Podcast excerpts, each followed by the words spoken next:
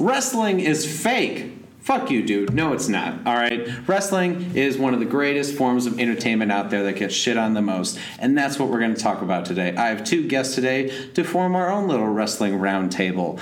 Cue the music.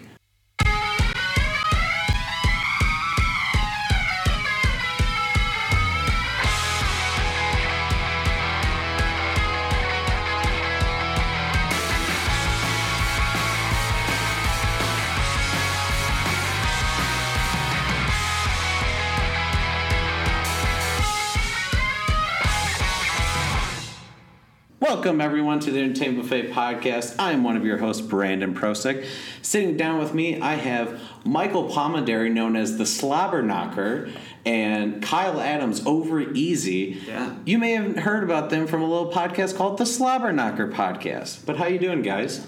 I mean, I'm doing great. Yeah, yeah. Thanks for thanks for having us on the show, man. we really appreciate to- appreciate It's great to be here. Yeah, It's nice to have worlds finally collide. yeah, I was going to say a little little crossover episode. Yeah, yeah, absolutely. I, uh, I dabbled on your podcast a little bit, Slobber Knocker, Michael, and uh, I kind of broke it because we talked too much.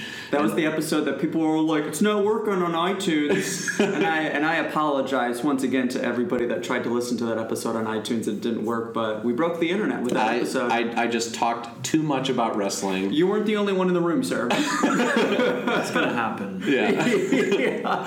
But uh, yeah, Kyle is fresh back from injury. Yeah, I'm back from the injured reserve list. Feels great to be back. Un, unwired, unhinged. Unwired, unhinged, ready to uh, bring fire into the internet. the unhinged lunatic. Yeah, absolutely. That's Yeah. the new gimmick I'm going for.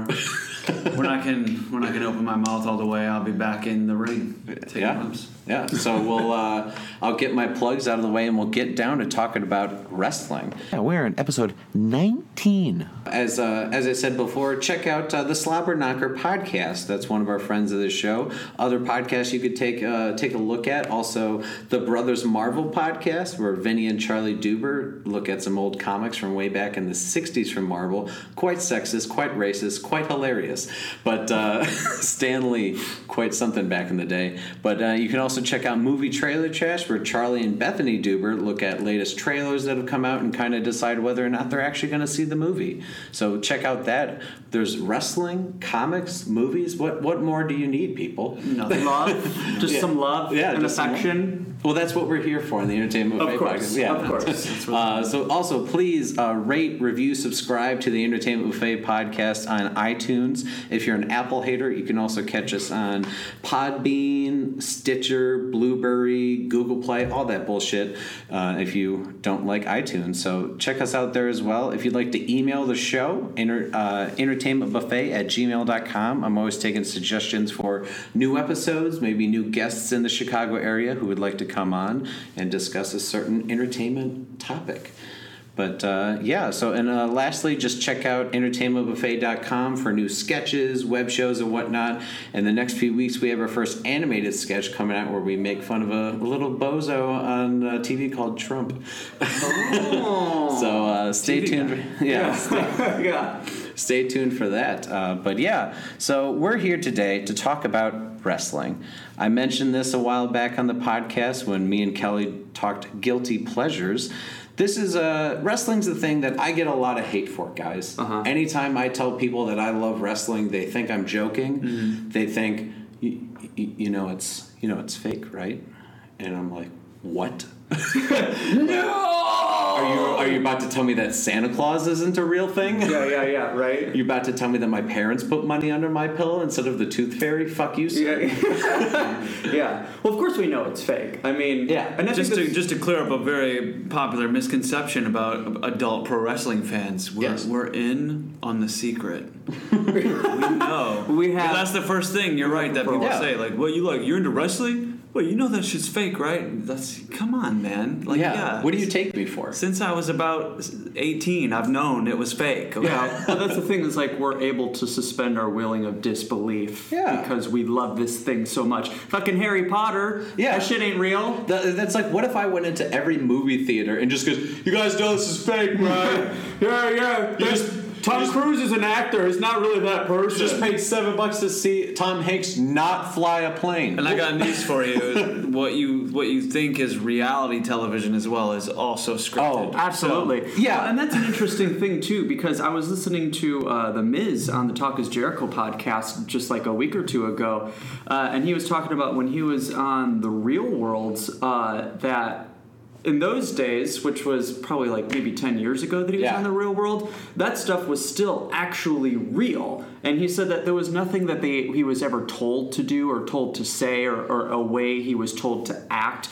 The only time he was uh, ever told anything or asked anything was when they were doing those interviews weekly. Yeah. Um, but he's saying like you know over the years that you can see where re- reality quote unquote you can't see me do the quotes right now, uh, but it's shifted to it being more scripted reality. So Oh, it yeah. just makes it There's a like, formula. really they fake. figured Yeah, out what's absolutely. wor- what worked. They figured out you know how we're going to get the, the the you know the the most viewers, depending on what the audience is. Yeah. And you go with that formula. You Yeah. go with that script, and you. Oh, definitely. And they know exactly like what footage that they need to put into television shows in order to get people to watch it. Like, Yeah. uh, you know, even if I, even if I, Well, Jersey Shore, that was popular, you know, when I was in high school. Yeah. I remember I had to explain to a friend how that, like, it's not real. She's like, how? I was like, think about it. Do you think they really come into a problem once a week? You know? Yeah. think about it. It's like any show. There's a problem, and then there's either a solution or it carries over to the next episode where the Yeah. Mm-hmm. problem continues. But I was like, did you really think that that happens to people every week? Yeah. That seems a little you know, a little far fetched. Yeah. Uh, like like people have a lot of problems in life, but not to be so you know methodical. Like it's like a calendar, like it's scheduled. For me.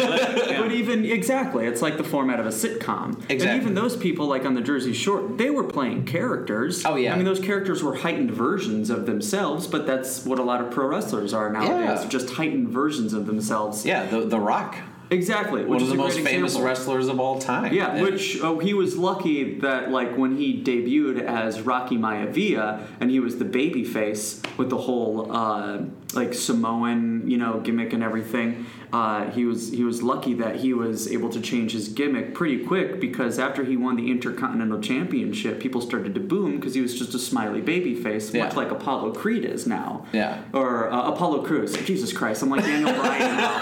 Fuck, I'm ignorant. Yeah. I'm an ignorant. No. I, I totally know what you mean, and like that's. It, it's funny how like wrestling is just like the live version of like stuff that's happening on movies and TV all the time. Yeah. Like you said, Rock started out as like he's the hero, he's happy, he's gonna save the day, and people are like, "Fuck this," you know, and they just booed him. But even It's like- Triple H had to change from like a French aristocrat to you know who he eventually characters became. characters most of i mean all, a lot of the time if not most of the times are going to have growing pains Yeah. at least at least talking in the frame of reference of wwe Yeah. wwf back then because you you have a, a creative team who's basically creating something for you. Hey go try this out because we think it's good. And if the performer can't relate to that at all can't connect with it then that's not going to connect with an audience. An audience is immediately going to find it disingenuous and they're going to boo him.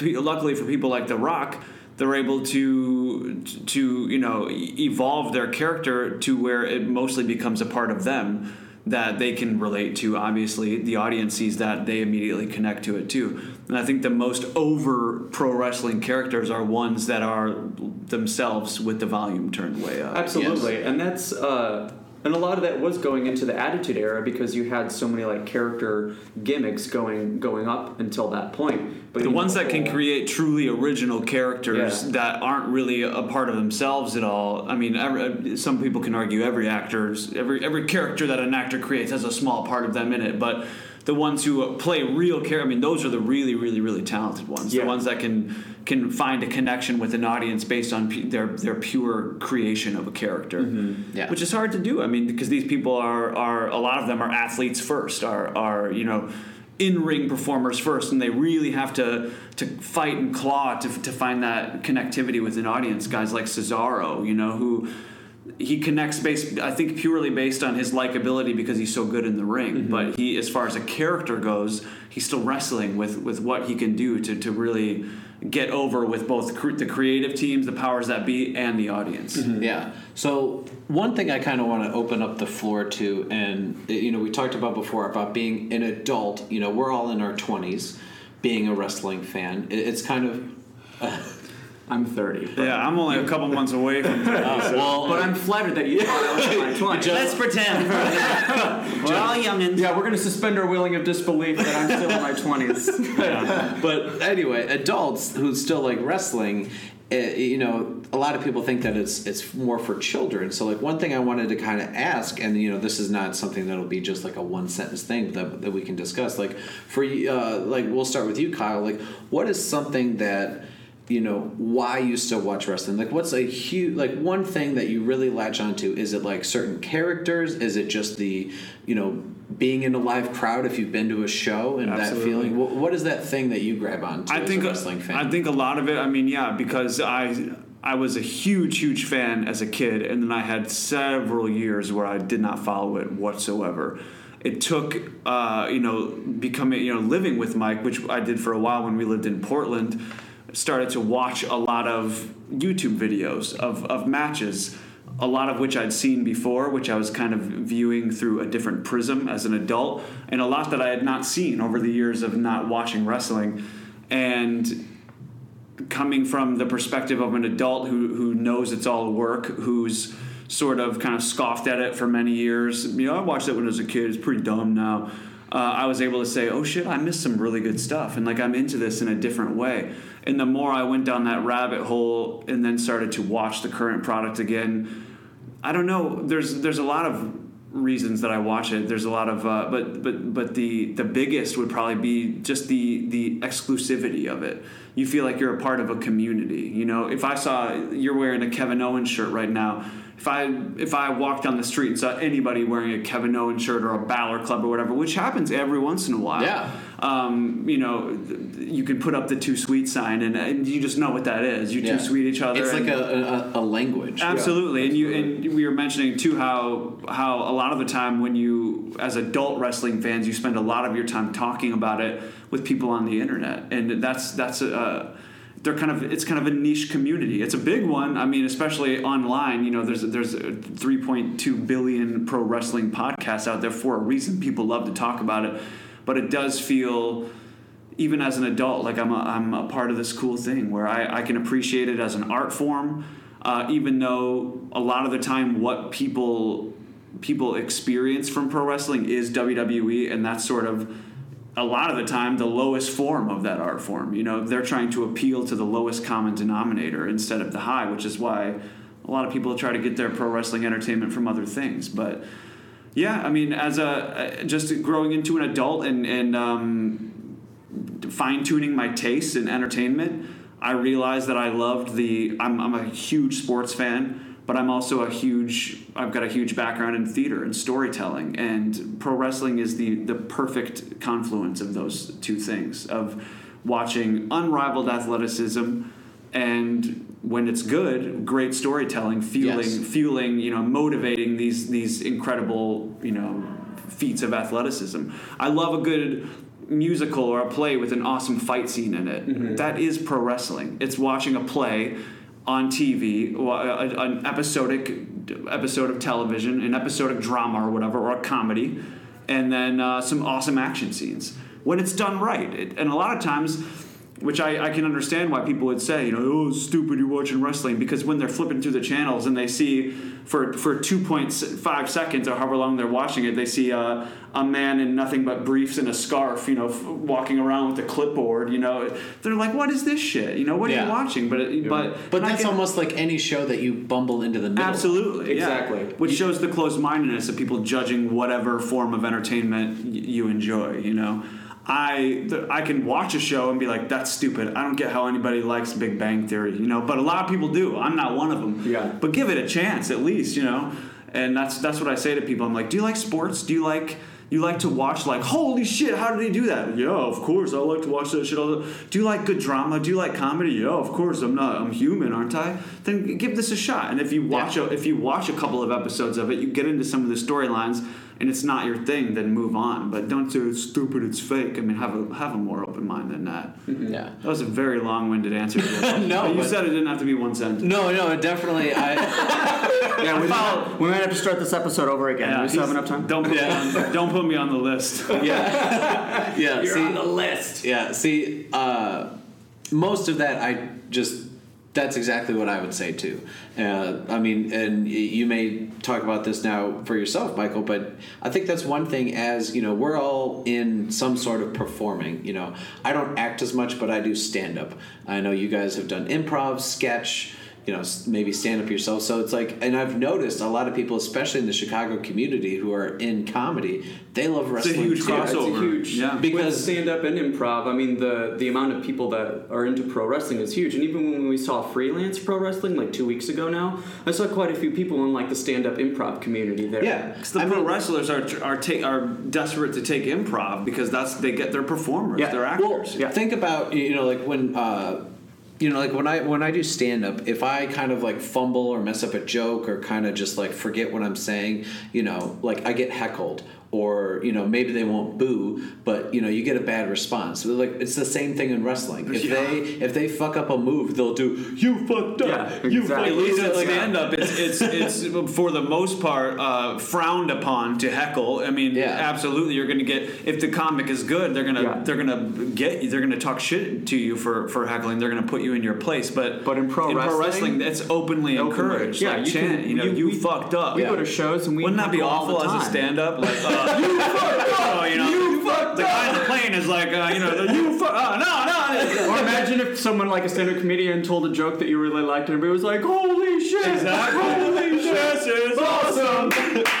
exactly. Yeah, uh, well, that'd be great. Yeah. Uh, See, I uh, like before I before I bring it on to you, Michael. Like, I think that's to me that's my thing. Is like, for example, this is a very specific moment. You know, if you don't watch wrestling, you can look this up on on YouTube. And I'll, I'll tell a couple of these, but one that like I can never forget, and I look it up on YouTube and rewatch it, is back in 2011 when The Rock first came back. Uh-huh. He hadn't been on TV since like 6 uh-huh. 07. Like pretty much, I started rewatching wrestling around 06. So like at this point, I hadn't really seen Rock on regular television since I was like in grade school. Yeah. So he comes back, and the crowd went nuts. Yeah.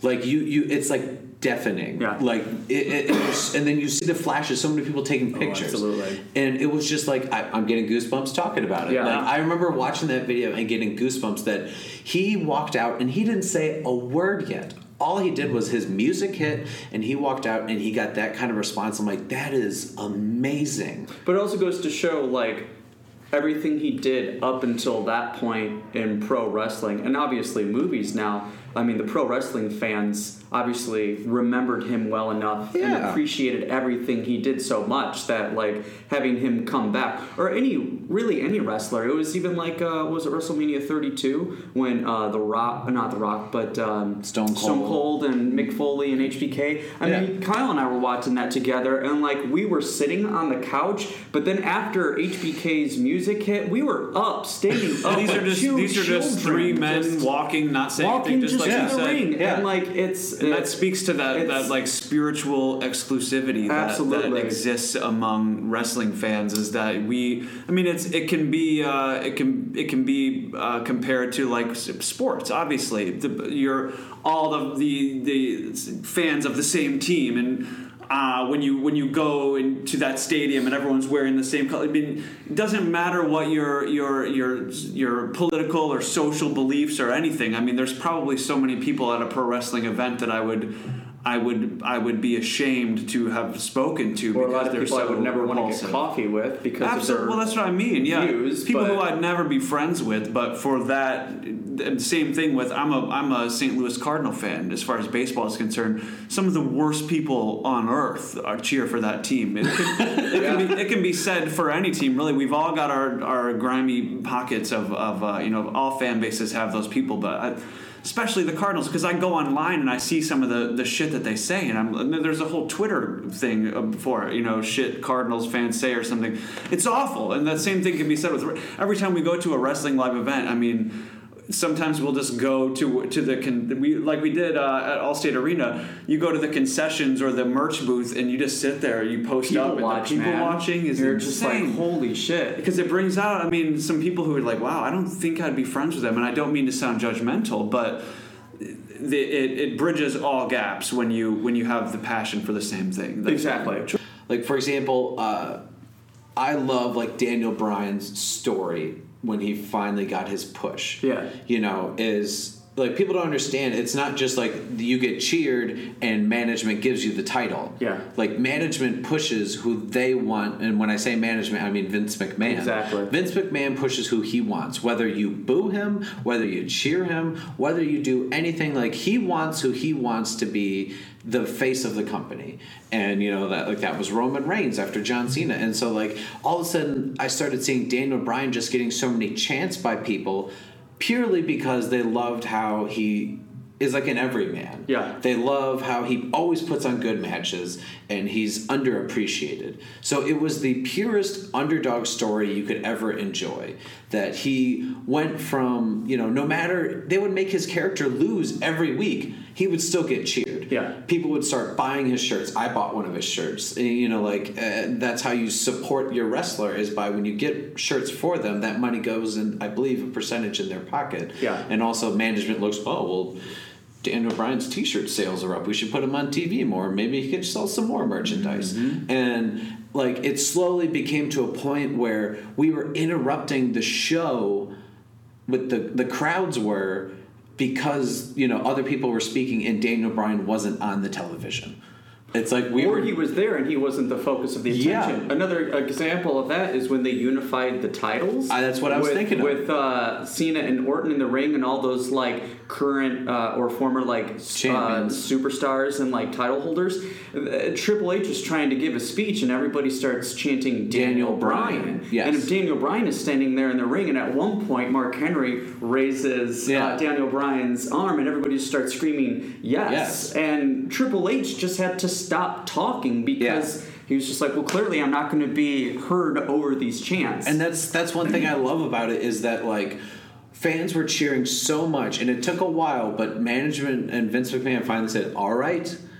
He's getting the T-shirt sales. He's getting the reactions. I guess we got to put the belt on. well, they couldn't ignore it. And Yeah. for Dan, someone like Daniel Bryan uh, and some of the people who are coming in from NXT now, a lot of them have been on the independent circuit for years. Yeah. So guys like Daniel Bryan and you know Kevin Owens and Sami Zayn, you know they've already had such a huge following for being in independence for so many years that a lot of those fans, you know, are going to watch them now that they're in the WWE, which I'm sure helps a lot with giving them that push that they so Yeah, definitely. But that was just like a story. I remember, and like I was trying to explain it to like my wife, uh, like because you know, to some people who don't watch, like they don't understand. I was like, yeah, you watch week in and week out. They try to bury him. Yeah. They have him lose. They have him humiliated. They try to just make him look the worst and other people better because they're hoping the fans will cheer the people they want. Yeah. And the fans were like, no. We like Daniel Bryan. Yeah. and then they, Vince was who we finally like, well, fuck, I guess we have to give him the exactly. Every once in a while. You just can't ignore it. Every once in a while, yeah. So, uh, like, before we- we totally lose track, like, Michael, what is what is the one thing that you've latched onto that you're like, why I still watch wrestling uh, now? Like, what is that thing? Well, for me, it was something that I grew up with, and I and I've said before, and I always say as a joke that I've been watching wrestling since I was a glimmer in my father's eye, because my dad started watching wrestling when he was growing up, and he would go to like high school gymnasiums to watch Hacksaw Jim Duggan and like all these other guys like Hulk Hogan and Iron Sheik, you know, uh, and In I, the 80s, when exactly. it first started booming. or in the 70s too because my dad's been watching it for years so i would like see those pictures like uh, and photographs that he took over the years and uh, and i grew up watching it and my dad would take me to shows back home all the time um, i would go see live events uh, so for me it was it was like uh, really was and still is a connection that i have with my father um, and when I was growing up watching it, my dad and I would watch Monday Night Raw every single Monday night. Even if I was out in the neighborhood playing with my friends, my dad would walk out on the deck and just yell my name because it was time to come home to watch Monday Night Raw. We'd watch it. Uh, and it's funny because we we talked before we started recording this that like as an adult you wish you had somebody to talk to about pro wrestling. For me i've always had my dad to talk to about pro wrestling. Like that was never an issue. Like oh i don't have any friends to talk to about pro wrestling. No, it was always my dad.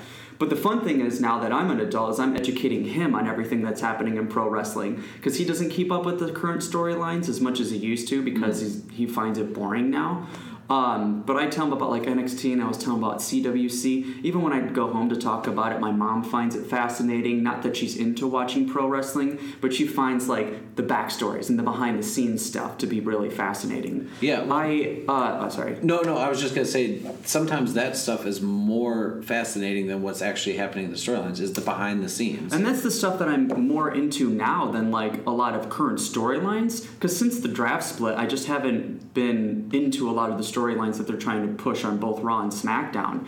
So I've been more into like listening to shoot interviews over the years and listening to people that were part of it. But once I when I turned 17 and I started doing theater, uh, that just like took so took up so much time. Like I was never home to watch Raw or SmackDown. And once I started working, it was the same thing because this is way before they had the network and it was convenient to watch it. This is before YouTube, where you could even go online and watch matches. Uh, so I kind of lost touch with it, but still talked to my dad about it. but it wasn't until after I graduated from college um, and I uh, moved into Kyle's old place um, when he moved to Portland. Um, I I just wasn't in a really good place. I just graduated from college. All of my friends were gone. I was very depressed.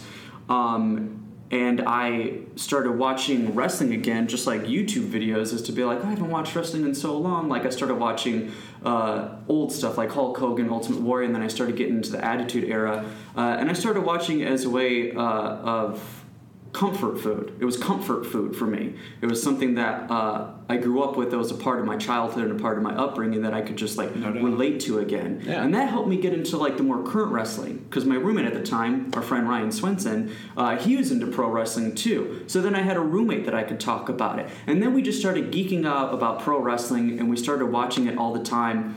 Uh, and as a performer, uh, it's something that just like really captivates me because even if it is uh, someone playing a heightened version of themselves, it's still remarkable what they're able to do. And I like using Chris Jericho as an example because he's someone who has just been constantly able to reinvent himself Oh, over yeah. the years. I never get tired of watching Chris Jericho. He could come out next week wearing a tutu, and I would be like, "This guy's great." uh, but even when Kyle and I lived in Portland, we started playing like wrestling video games. We had all these epic matches.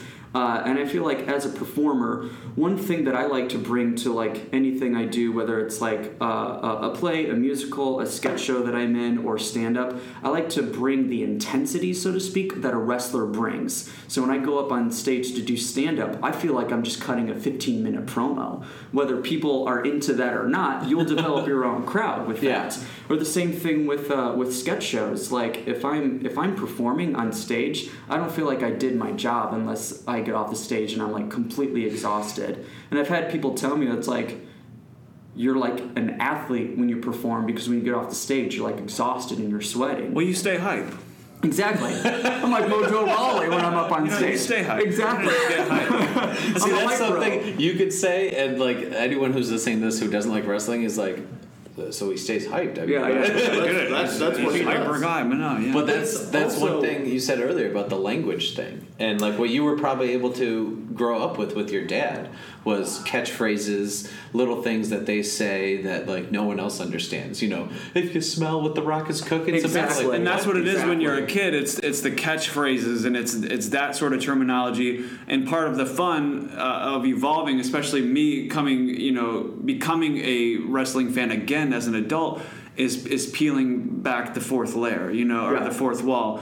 And in that other layer of like of kayfabe breaking, and that's what, as I've evolved as a fan, wrestling has evolved too. At least WWE about it used to all be about protecting the business, and even even when you're out in public, you, you know if you if you if you're on the uh, in a bar and you see uh, the the guy you're feuding with, you better Yeah. fucking start a fight in that bar. Heels and faces Yeah. could not travel You couldn't do it. broke kayfabe. And now it's like- especially in the days of old territories. Yeah, before yeah, it was absolutely. All out. It was all about protecting it so that even adults who were like, I think it's scripted, they're, they're still like, well, shit, these guys don't like each other. But that was the thing. But, it's like kayfabe No. was broken back in the 30s. Yeah. Yeah. So people knew about that back then. However, but they, even- they tried their damnedest to protect it. But they were and they were still so good at it that even in the days of the territories, like you listen to like Jim Cornette and shoot interviews, I mean people were getting death threats. People had to have like Rowdy Piper had to have security like escort him to, you know, whatever like his Yeah. motor transportation to leave the building so people didn't kill him. Someone, you know? some would argue that that's when the business was at its best, at its at its Exactly. purest Well, form. yes. But the but the world evolves too. It's 2016. It's the it's the you know the information age. Internet uh, rules everything. Yeah. So now we have Twitter, and all these wrestlers have to be on Twitter. They have to promote the the, the business, the show, the industry, whatever they're They on. feud with people on Twitter. Well, I mean, I mean, they should. That's what I would think. Like, I mean, but you don't. I mean, it's it's perfectly okay for wrestlers to be like they did. But as it's evolved, you know, just like the world evolves, wrestling evolves with it, and now it's you know everybody on when you're when the wrestlers on Twitter, they're not really in character, you know, but or or you can show.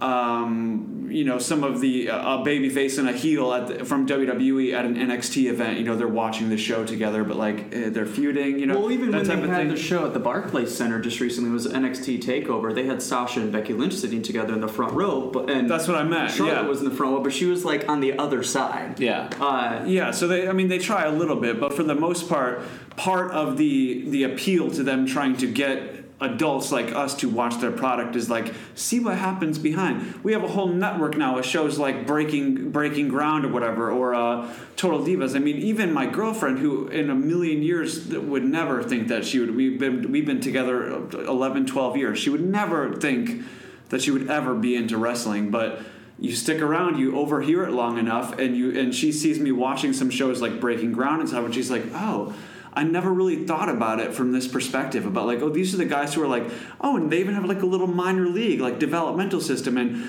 that's how they do. They have to learn how to do all these different things, and that got made her kind of invested to the point where she's like kind of watching behind me. And I was watching SmackDown today, uh, catching up on wrestling. I watched it on Hulu and she saw sort of the fallout of the uh, Dolph Ziggler and Miz story, and she was like, "Wait, I remember this from a couple days ago. So I remember when he came in and he challenged him, and he was like, "If you lose, you have to quit." He he won, and I was like, "Yeah, Yeah, he won." yeah. He was like, "Oh, that's you." I was like, "Wow." yeah, yeah, yeah. Kind of That's cares. awesome. The other day, Protected the the other day, that, that, that John, the other day that John Cena commercial came on, like, "Cause love has no borders." Really. I am and I and I tried to pull a fast one on her. I was like, I was like, "Hey." What, what do you think of The Rock doing these commercials, huh? The Rock, he's pretty crazy, right? And she was like, I know who that is. I was like, who is it? She went, you know, you know, John Cena, sucks. John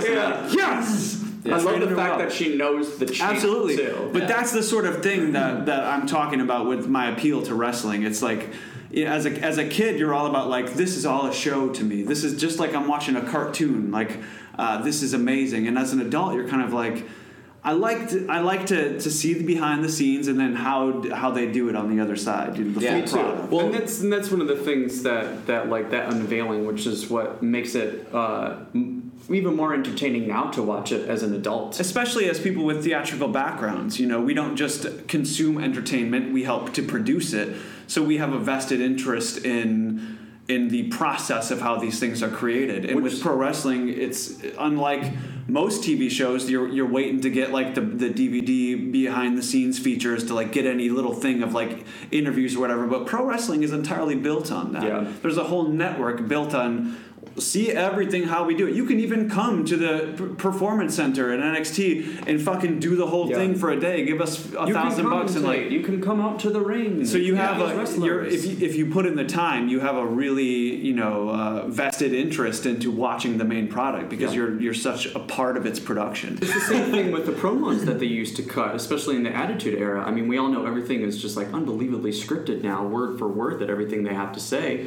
But I mean, It's like that's the that's the only time that you look at it and be like, "Whoa, what a good promo the Miz cut on Talking Smack." It was like, yeah, for, because for once For once, they didn't. it was like just do just just let it let the let the emotion fuel what you're saying. Yeah, Like. For s- and- Exactly. and that's what it should be a pipe bomb every time. It Yeah. should be these people. You know, here's the scenario, but I like. I mean, I don't mean to cut your thought off, but it, it, that's what comes off as so disingenuous sometimes when you watch what they're putting on TV now. Because guys like Seth Rollins, who I've seen talk you know off the cuff when he's not scripted. And i'm just like oh my god yeah this dude knows how to uh, let emotions feel what he's saying comes across as very heated uh, tactical you know whatever he needs to be. But it's so easy to, to, to see when he's when he's performing something scripted that it's night and day it's just like oh my god it's- what, it's- who are you trying to fool right now dude And it's even the same thing with like The Rock too, compared to the Attitude Era and now. Like during the Attitude Era, he was one of the best talkers on the mic. Oh, yeah. And like I remember Best talkers of his, all time. his his feud with Triple H.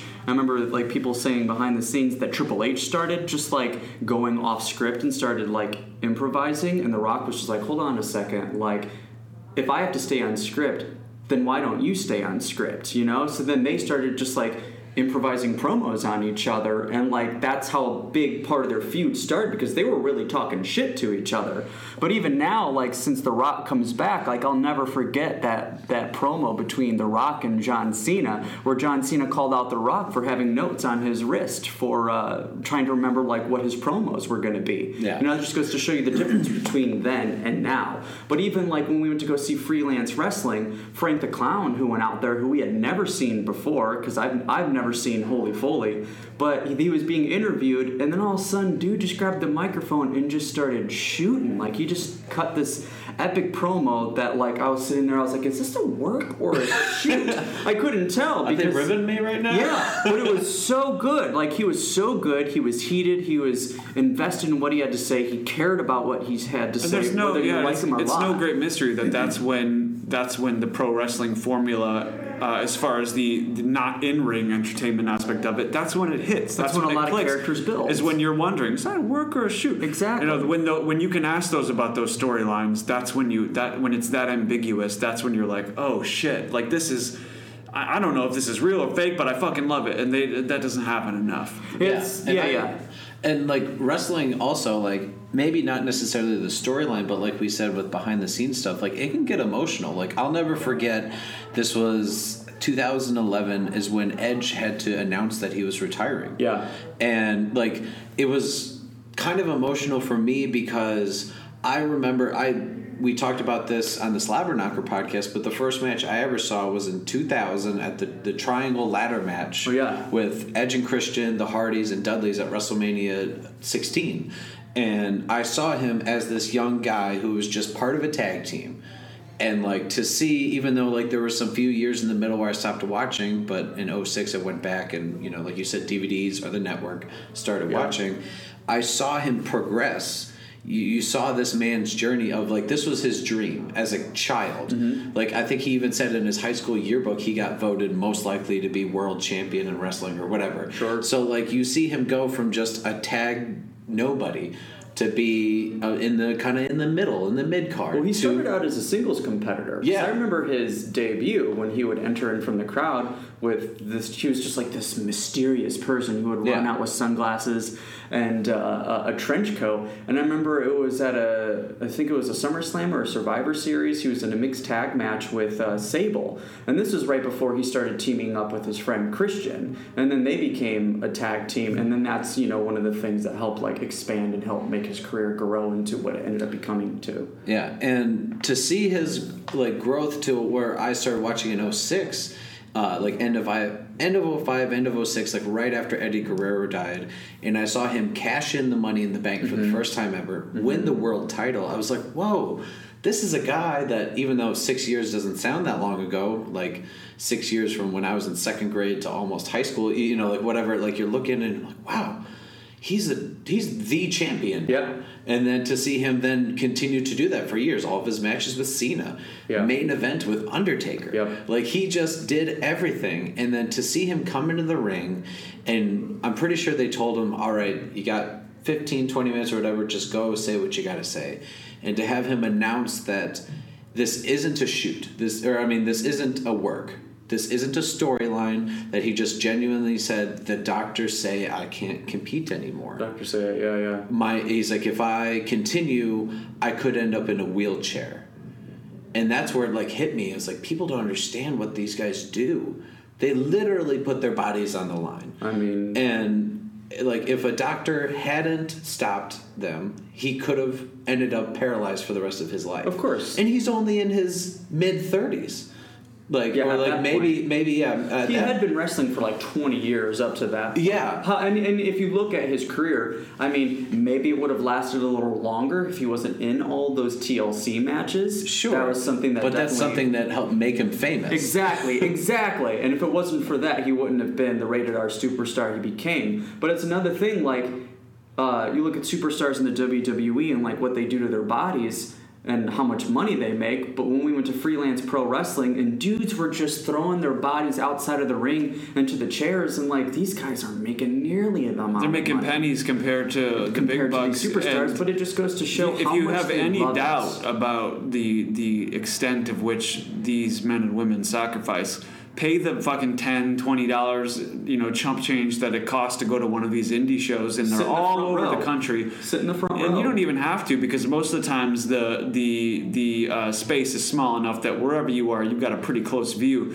but especially if you can get up up top there i mean watching these high spots these men uh, hurl themselves over this top rope onto the cement, you know, Yeah. flinging themselves into rows of chairs. Yeah. I would just look at their, their bodies and be like, "How- "You're you can't get up." How from are that." you getting up from that? Th- like that? know? And when people, go, you know, it's fake. It's right. Well, yeah, it's predetermined. We'll but throw your body onto the it's cement sto- storylines are created just like fucking Game of Thrones. Yeah. Yeah. Except uh, there's no CGI doing these, you know, doing these uh, moves. These these Yeah. people are are putting And their they're doing it bodies. again to- the next night in another town. Yeah, sure. The punches, you know, may not be actual punches all of, Of the course. time. all but the they, time. Sometimes. Some- Uh, yeah, but like when they are flying up and back right on the mat, sure, that may not seem like much. It's like it's not a trampoline. It's not a You jumping house. It's not. It's not. it- It's, it's got like barely an inch of and they padding may, on there. they may do that 30 times in one match and Yeah. like you said then they do it the next night and then they do it six days straight it's like your back is just not meant to hit It's and- insane. Yeah. yeah it's It's insane. It's It is. literally and it makes sense as to why like it's a lot like of fo- pro wrestlers get into drug Well, you you think that problems. about like well, football players because no no adult, especially adult red blooded male, has any problem saying football players are tough. They put their body on the line every week. They go out there. These wrestlers are pussies. You know, I've I've heard that argument before. Like, but what wearing underwear and groping each other. But yet football players put on. uh, I mean, obviously it's going to hurt no matter what. But they've got padding on. They've got they've got, they're they're they're trying to stop the, the the injuries from happening. Even though no matter what, you're going to have concussions. You're going to have shit in football.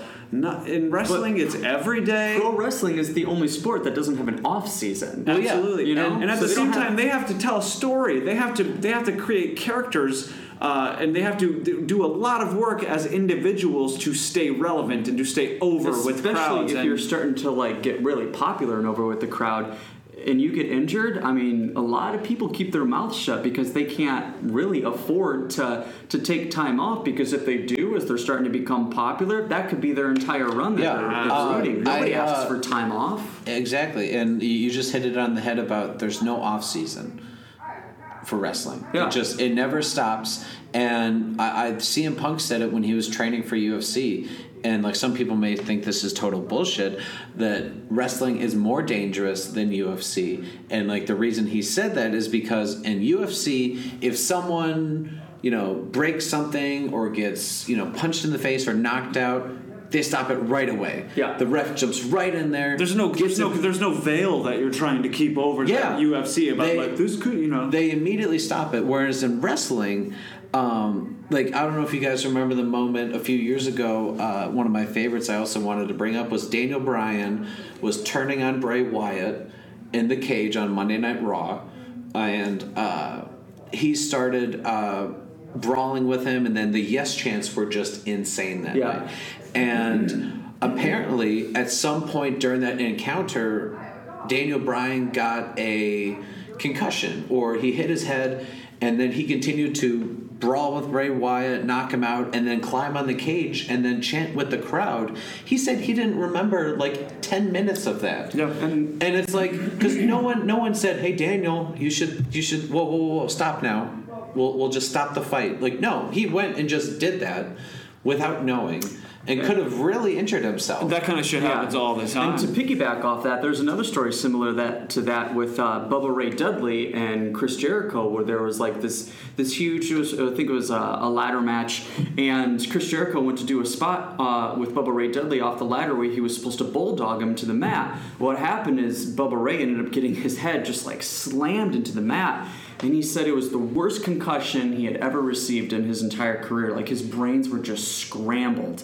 And Chris Jericho was just like, I could tell something was wrong with him, but we still had a lot of the match to go. And he said uh, that he was trying to help Bubba Ray like through the rest of the match. And Bubba Ray was just like, I, I remember trying to get up, and he's like, I remember like you coaching me and assisting me throughout the rest of the match, telling me like what the spots were and what the spots coming up were happening and like how to climb the ladder because he completely forgot. And he was like, it was all just instinct on how to finish that match. And he said after the match was over with, he went to the ER with. Um, uh, it was Spike Dudley uh, and Tommy Dreamer, and he said that his concussion was so bad that uh, when he saw Tommy Dreamer and Spike, he was just like, "Hey, Bubba Ray was like, "Where's where's my mom and dad?" And Bubba's mom passed away a year prior to this match, and Tommy Dreamer was just like, ah, "I'm I'm sorry, man, but but your mom passed away." And Bubba said that he just completely lost it, like he had heard about his mom passing away for the very first time. Wow. And he said that he asked them 50 or 60 times where his mom was in the ER, and Tommy Dreamer just kept telling him the truth, and he said he reacted to it the same way every single time. just learning awful news over and over. Exactly. He And over. reacted to it like it was the first time he heard it. But like See- he got that concussion and he had to continue going. And I'm sure he wrestled the next night too. But Michael, wrestling is fake. like the, that. How can you watch that? But Yeah. that's like I don't know. I guess as an adult now, when I've heard so many times over the years, "Oh, wrestling's fake." Like when someone tells me that they're into Star Trek, I don't talk shit about it anymore because I'm like, well, that's your pro wrestling. Yeah. You know, that's the thing that you geek out about. This is the thing that I geek out about. I know Star Trek isn't real, but like. I'm not going to ruin that for you. Just I mean, you keep it- obviously just know keep it's an real. open mind, everybody. Yeah, yeah, yeah. Ninety-five percent of the adult population just a couple months ago was obsessed with with uh, catching imaginary monsters on their cell phones Yes. outside. I never judged it once. I didn't enjoy it, but I never judged it. a story like that is just like it's so like heartbreaking to hear because you know we don't want these guys to injure themselves to that point but it is a reality. It is something that i bet every wrestler has some sort of story similar to that oh i totally blacked out in that match oh i dislocated my shoulder in a, like Sami Zayn on raw dislocated his shoulder or Before he even had his first match and then with John had Cena. and then wrestled 15 minutes Yeah. like in Finn UFC Balor is the match that injured Yeah. him. You know, He got injured Pop it back in and let's go. And yeah. then shit, Charlotte versus Sasha. Oh yeah. God, there And- were so many botches in that match. I thought it was going to end immediately, but it kept going. probably every match you watch has some sort of little injury or nick or whatever that any normal human would be like, I'm out, I'm out, stop it, Yeah. stop it. Yeah. I need Even to go a- back, my arm hurts. Even a bump. Yeah, you yeah. know, an average person, if they take a bump, they'd be like, uh, and when you know, when you, when taking you, the day off work. when you're armed with that information and then you watch the same person who can who can put their body through that grueling of an experience do it night after night after night and also entertain you with their acting ability with their comedic ability with their Yeah. dramatic ability. Not just when you're when they can morph that into telling a story in the ring. Absolutely. Where it's not just uh, you know stunts. Yeah. it's not just they're jumping off stuff. It's that that you know i don't know if you guys ever saw the ziggler alberto del or we'll bring up a more classic match instead bret hart and stone cold steve austin at wrestlemania 13 it went into the match that Stone Cold was the bad guy, Yeah. Bret Hart was the good mm-hmm. guy. Oh, yeah. And I tell this to people like, but during the match, Bret Hart just kept wailing on Austin because he was so frustrated that he wouldn't tap out. Yeah. To the point where they switched roles. Yeah. To where Steve Austin became cheered and Bret Hart became booed. I'm like, that's an amazing story Double that they turn. just told. It was also one of the most like iconic pictures in WWE where you know Bret Hart had Stone Cold in the sharpshooter and he had blood just Yeah. streaming down his face, Crimson red. and eventually passed out from it too. Yeah, the, and the, the perfect ending to Yeah. that match is that no one tapped out. Is that he just, you know, he would rather pass out from the pain than give up the match. Exactly. And like that is just something that like, you know, th- these aren't guys that like you know uh, you'll see at like a theme park stunt show with like Indiana Jones or something. Yeah. they're just jumping around and fight, fight, fight. You know, it's like no, no, no. They tell a story in there. Sure, there may be some that it feels very formulaic, but then they have something like that, and you're like, mind blown. When all when, when all the the the uh, individual magical elements collide into that perfect storm, and and it, honestly, it gets a bad rap because all anybody is exposed to is WWE television, either Raw or SmackDown. Yeah. and a lot of the time when you watch those shows, it's there's the perfect storm is not brewing. Yeah. It's Yeah. they're trying, and then Well, some sometimes the storyline hits, and the, and it's in that moment where the where the the match is so great, and they're doing such a good job of tying all those things together. But it doesn't happen all the time. Yeah, well, know? you can't like now that there's the brand split, but still, you you have a show on Monday, and then you they may have live events the next like four days, Yeah. Yeah. and then once a month a pay per view. It's like they're wrestling so often that it's like just because you're doing it more doesn't mean you're going to get gold more, but like. Y- y- You know, it, you can't expect these athletes to come up with something perfect every time. Absolutely not. Yeah. And like I think that's why back in the day some people may say it was better when there was less of it because they had more time to mold stories to do that.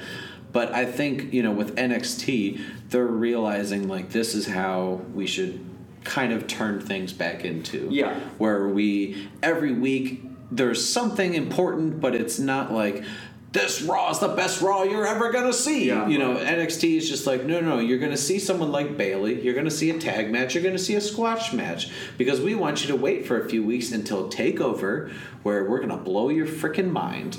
yeah. Well, if that's the thing, is like so many episodes of Raw and SmackDown start with like somebody being like, "This is going to be the greatest episode of this show ever." It's just like you're sitting- Ashton Kutcher Yeah. is here. Yeah, you stupid. Or Ashton Kutcher, as as Y2J My calls God. it. Yeah, yeah. Quiet. Uh, but it's just like you're setting yourself up for these high expectations that you're not always delivering. And even if you watch a three-hour Raw, there might be something really good that happens at the very beginning, or at the very middle of the show, or at the very end. But it's not happening the entire three hours yeah. much like a pay-per-view sometimes you know it's like not the entire pay-per-view is going to be great you might have one or two matches that were like that was awesome or maybe like an appearance or a return of somebody that was made it great uh, but i mean it's impossible to put on a five-star match every single night Yeah. And I guess that this is where I'll turn to, to you guys to ask now, like, if we could come up with like one match for any of the non-wrestling listeners out there to kind of to peek at and it doesn't have to be the greatest match in the world but one that we think that's like if you watch this you're gonna want to keep going and uh, the one uh, that i'll bring up that it's it's a recent match it's it's not my favorite of all time but i definitely think it has the emotion the athletics the storyline is Bayley versus Sasha at NXT Brooklyn, uh, NXT yeah. Takeover Brooklyn last Yeah, year. yeah. What I love so much about that match is, you know, 90s pro wrestling, the women were kind of, you know, just hot. That was it. Look at the hot girl. like that's Yeah. all they were. But they've molded it into that we're not going to just take supermodels and teach them how to wrestle. We're going to find the females who love wrestling, and that's who Bayley and Sasha are. Yeah. They're two women who all they've wanted to do is be wrestlers, and they had a storyline. You know, clear babyface, heel. Babyface, you're never gonna win this title, and then you know she comes in, and you know it's the underdog story. And sure, you may see it seem like it's cliche, but the way that they still put that match together is that by the end of it, when Bayley wins the title, and she's crying, and then she hugs Sasha, and then like the other ones come out, I was like, man, like this is a moment, not just for women fans, for women wrestling, but this is just a that should have been the main event that evening, Mm-hmm. and that's why Yeah. the next takeover they were the main event. Yeah, yeah. because uh, Triple H was just like, "Do you see? Like, look how fucking awesome they are." Yeah. Yeah. that was just a match that you know it, it just it opened my eyes to women's wrestling way more than I had before. Yeah. like because. And before I'd been grown up conditioned to where oh they're just going to do a little five minute match and then we'll get back to the men fighting. Yeah, because they were they were divas. You yeah, know? they weren't exactly. uh, they were called divas. yeah, they had like Ron divas a Heyman. negative Ron connotation. Very, very much. There were so. T-shirts Just sold eye candy. that said puppies on it. Yeah. We weren't talking Deborah about dogs. Was on the cover of a WWF magazine holding two puppies Yeah. in front of her. Get it? Her breasts. Get it? Puppies? Yeah, yeah, and it's like, ha ha ha! How clever you are, Yeah. WWF slash E. Yeah, so I'll I'll kind of turn to you guys now and feel free whoever would like to go first. Maybe a match that you've seen recently that they can check out, or you can uh, advise to maybe look on YouTube that really you think opens people's eyes Yeah. to the business in a different way. I could mention a couple, I guess. I mean, Yeah, sure. Mention a uh, couple. more recently, one that I feel like touched on all cylinders, especially when, when in relation to what we've been talking about about you know sort of uh, breaking the fourth wall and exp- and enjoying both the storyline and the the uh, the behind the scenes aspect of pro wrestling. I mean, I could point to any of like the cruiserweight style matches. A lot of that is becoming the new norm uh, as far as the independent scene, the the PWG type flippy shit wrestling. You know, um, the uh, the the Ricochet Will Ospreay match from uh, New Japan and the Super Juniors. Any of those.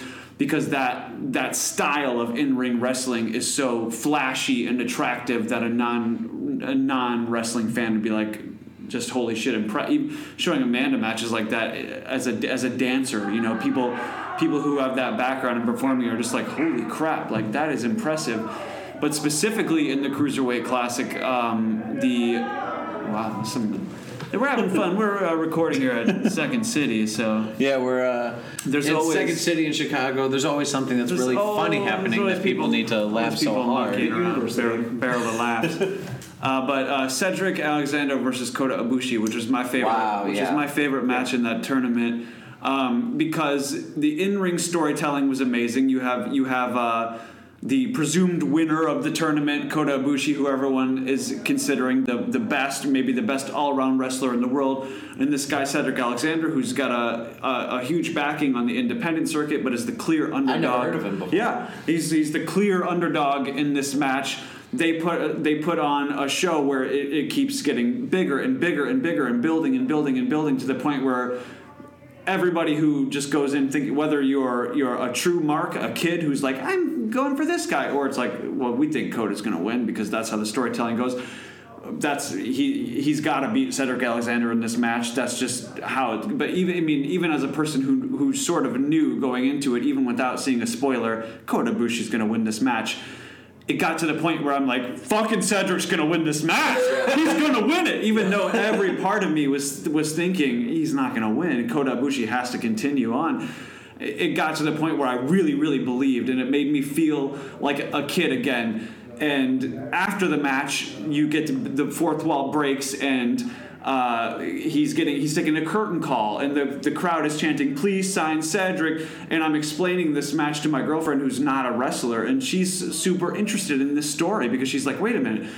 And I'm like, yeah, so this is a tournament where these people are all independent wrestlers. They're getting the biggest exposure of their career. Some are signed, Some, some are are signed, not. some are Yeah. not. And the ones who aren't are desperately trying to connect with the fans, to catch the attention of Vince McMahon, of Triple H, of creative, of, the- of uh, the upper brass at WWE. And this guy just put on such an amazing performance that before he goes to the back, the crowd is demanding that he take a curtain call, is, is in unison chanting, please sign Cedric to the point where, uh, much like you mentioned with Daniel Bryan and Vince McMahon's like, well, fuck, I gotta get it. Triple H comes out, maybe maybe just to get him in to like shut the crowd up to move on with the with the show, but he get, he grabs him, he puts his arm up, he, he puts his arm around him, and he gives the he shoves him backstage, and he gives the crowd a look like Gives thumbs up, and the look like, yeah, we got him, we got Yeah. him, and the crowd loses it, and I'm I'm fucking Shit, tears in crying, my eyes. Yeah, I'm crying because We because were watching that match. just like you were saying with the the progression of Edge's career, like this this guy, this man has has has has uh, you know performed in in VFWs and the back in high school gymnasiums, and now he's he had a shot. He completely succeeded. He told an amazing story with probably the best in ring performer in the world. Didn't win. Didn't win, and still, you know, got the last curtain call and pretty much got signed on on television before these fans' eyes. That to me is is the epitome of in you know uh, in ring and out of out of the ring behind the scenes. It, it was a complete just like whoa and telling that to my girlfriend who's not a wrestling fan who was com- who was completely compelled by that story watching the match and being like oh god did, is his neck broken? Like what the hell? Like that's how well they sold some of those moves and then watching wait wait a minute so this is real? This isn't a part of the story now where the crowd is in on it? No like the crowd has been like he was so amazing. We will not let him uh, go backstage until we have some assurance that he's going to be on TV again Yeah. Like, that's that was how good that story was I mean, just think about like that's the the crowd loved him so much. That's almost like if you know you see a character on like a TV show who's just like a background person, Yeah. or is like a small one episode role, but he, he was so good that you, you were just like tweeting or you know. Saying to the showrunners, Absolutely. no, no, keep bringing him back. And then the showrunner's like, all right, well, I guess we got to Yeah, give him so a ring. have or such a gift." great- That happens a lot. I mean, that happened with the Steve Urkel character on Family Matters. He was Yeah. only supposed to be in It one was, uh, episode, taking Laura out on a date, and that that character, that episode was so popular that that whole entire series Jesse was revolved around Bad, him. same exactly. thing. Yeah. He's, he's the one of the two uh, pro- uh, protagonists of the show. He was only supposed Yeah. to be in like two episodes. Yep. But that's on such a on a smaller micro level. Of, But, like, like you said, it, This is better because you're the fans are right there to chant in unison. And it happened Please in- sign Cedric. That takes that takes a very. We're sitting here in the second city. It takes a group mind Yeah. to, to to achieve that, and that's again what we're talking about of that connectivity, that connection you feel with other wrestling fans. We're all in the same room. That was such an amazing performance. We're all experiencing that same sort of visceral reaction to it. We feel like kids again. Let's get this dude a job. And whoever started that chant, the couple of people, please sign Cedric. It picks up. It picks up. It picks up, and it's growing to the point where you're watching at home. You have goosebumps, and then the fucking boss comes out, and he's like. We we got him. that wasn't planned. Like maybe it was, maybe it wasn't. But the fact that we're asking, and the fact that that I mean, I just think that any non wrestling fan could would be compelled just by the sheer story of that. Mm-hmm. And if they weren't into wrestling, just watch this match and be like, "Are you into cool shit? Do you watch like amazing videos on the internet of like, oh, did you see that flip he did? Like, this is that just like thirty minutes of, of amazing Well, But that maneuvers. whole segment right there, that match all the way up until the very end of Triple H bringing Cedric to the back, like if people ask me like why I'm a pro wrestling fan, I'd be like that. Yeah. Yeah. That right there. This is it. This the, is it. the reason that you can tell that it wasn't planned is that Cedric, like, like you're not supposed to break character, and Cedric was so overcome with emotion just from them cheering him that he was crying. Yeah. because he was also like it was appreciation for being able to put on that match with Kota Ibushi. It was the crowd cheering him, Yeah. like because he was trying to just grasp that moment because. That very well could have been his only WWE related match ever. he or also for a long time, and then they said, "No, no, no, no! You, we love you so much. You, we please sign. Please, please come back." I love this so much, and if I really desire to, I can spend the money to go be there and experience it. Absolutely. And m- maybe fucking clap this dude's hand, you know. And, Yeah. and you can't do that in movies or television or, I mean, even sports. They're not as accessible, really. No, because they don't engage with the audience as much as pro It's wrestling not- it's does. not well, because they're and and this is the huge thing that's different between sports and wrestling. Sports, they're doing it to win. Yeah, Like like the Cubs, they're not trying to win the game for the crowd. I, I hate to say it. They're doing it because you know they want to win. There's a bottom line. They want to be the best. You know, they probably get raises the better they do. You know, like they're doing it for that. Wrestlers, they're doing it for the fans. They're doing it to entertain you. well, they do it because they love it. yeah, and they're you doing know? it to put it on a show. So And it's and, and said pop that is that Cedric adrenaline. that Cedric Ibushi match is a perfect example of yes, wins and losses are important in wrestling, but the, but C- Cedric Alexander lost that match, but he won that match. Of you know? course. Yeah. it's about the Of course. crowd, like you said. The People crowd is the final arbiter. Yeah. I guess that brings us now to you, uh, Michael. What is uh, what, what is the match that you think you sh- that you really recommend um, whether it's for the story or the action, whatever. It's one of my favorite matches of all time, and it's uh, The Rock versus Hulk Hogan, Hollywood Hulk Hogan at WrestleMania I believe it was 18. 18, yeah. Uh, and one of the reasons that I love that match so much is, uh, despite Terry Bollea, the person, uh, and everything that he's been under fire for as of recently, uh, I'm going to be a Hulkamaniac at heart my entire life. Uh, just because he was the guy that like really got me into being like, oh man, pro wrestling is so cool. Hulk Hogan, huge Hulkamaniac. Uh, so to have him come back and fight The Rock, who was at his prime, I mean, that's like being able to see Tyson and, and Ali go at it. Uh, so one of the things that I loved about it is Hulk Hogan went into the match as a heel, as a part of NWO. The Rock goes into this match as a babyface. And much like the Bret Hart Stone Cold match, the two roles switch during that match, where all of a sudden the entire crowd is cheering for Hulk Hogan. It's one of those instances where like they're so iconic that they transcended the storyline. Absolutely. Yeah. And and you can tell like technically it's not one of the greatest matches ever. You Oh, can no. definitely tell The Rock is working his ass off to, to get Hogan over and try to make him look good. Uh, but it's and it's this is one of my favorite moments of the match, and it's getting towards the end of the match, and uh, the Rock is is going to to pin Hogan, and Hogan kicks out of it, and all of a sudden he starts hulking up, and all of a sudden you see every single dude in that crowd. They all of a sudden they turn into eight year old boys, and that's one of my favorite things about watching wrestling. Isn't just watching the high spots and the moves and like Hulk Hogan hulking up. It's watching the fans' reactions out in the crowd, and I love pausing the moment when Hulk Hogan starts hulking up because you can see all these dudes just like their faces just totally light up, and dudes just like stand up from out of their seat like yeah, yeah, like grown men just cheering like little boys. Uh, and of course, um, you know, Hulk Hogan ends up putting The Rock over in that match. Sorry for the spoilers. what? Um, I was waiting 15 years to watch it. I'm so sorry. I I haven't gone to it on my DVR yet. Watch it on the network. Um, but it's it's it happened where the roles reversed, and you got to see The Rock and and and Hogan in the ring at the very end of it, and you got to see Hulk Hogan do all of his infamous poses, and of course Hall and Nash come out to try to interrupt it, and that right there was the end of the NWO, you know, and. Uh, even though, even though Hulk Hogan passed the torch to The Rock, The Rock put Hulk Hogan over. Yeah. Not that Hulk Hogan needed to go over because it's Hulk fucking Hogan, but you know he he ended up turning back into the babyface that everybody.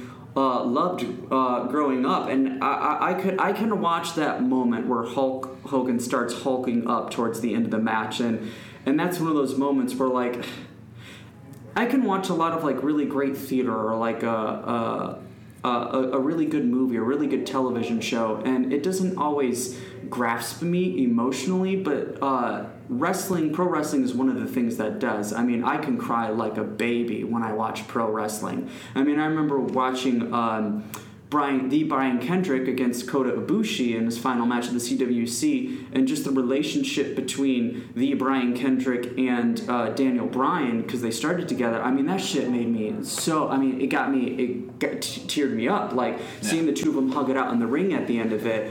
Uh, I mean, it just really gets to me.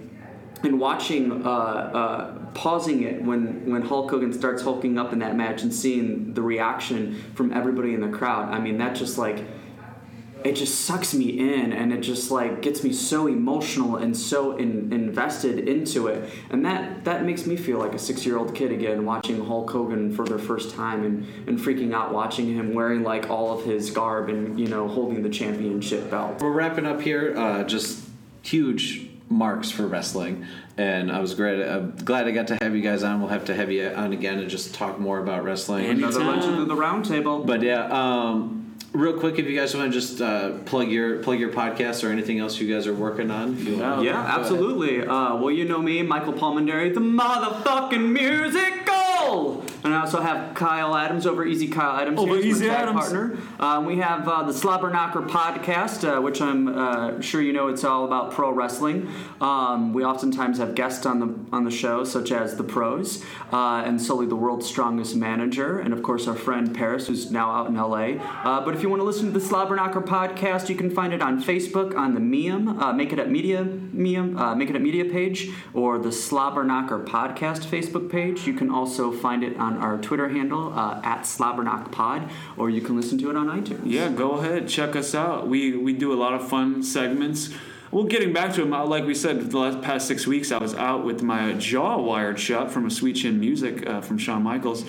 But uh, you know, normally we're doing fun segments on there. We're, we're creating characters. We're doing uh, improv, improvisational promos, and creating our very own wrestling characters. We're doing original covers of theme songs. Lots of fun shit. And also going to live events when we can. yeah, trying to cover the indie wrestling scene in Chicago. Awesome. Yeah. All right. Well, uh, uh, again, glad to have you guys on, and I hope to jump on your podcast again. Hopefully, not Anytime. break it.